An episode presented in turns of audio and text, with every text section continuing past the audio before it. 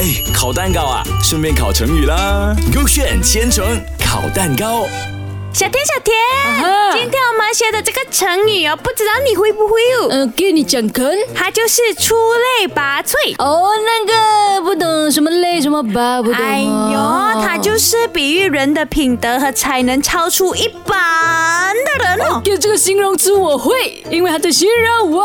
咦，你哪里是哦我有品？德啊如果你开到今天，你猜到这个成语背后故事，我就觉得你是出类拔萃。 OK，这样你要讲故事我才能猜。啊，这样你要给 A 还是给 B？OK。我 K A。古哎代时啊，小华是个脾气很暴躁的人呐、有一天哦，他出门买包子哦，语气不好对待摊主啊，又刚好遇到了同类人小明啊。没想到小明的暴躁程度啊更严重哦，直接开口大骂无辜的摊主啊！哇，这个小妹也太没有礼貌了咯！是哦，怎么可以这样子骂人家？人家很辛苦嘞。果然他的暴躁程度啊，超出一般人。这怎样超出一般人哦？你看他直接骂那个人呢，那个小华都没有骂，只是不耐烦罢我。是了是了，我不要跟这样的人做朋友。看看一下 K B 啊，Uh-huh 孟子是春秋末期一位大思想家、 OK 教育家。嗯哼哦，那他在回答学生的提问时说，麒麟和一般走兽是同类 OK 凤凰和普通的飞禽是同类 OK 圣人和百姓也是同类 OK 而孔子作为圣人，远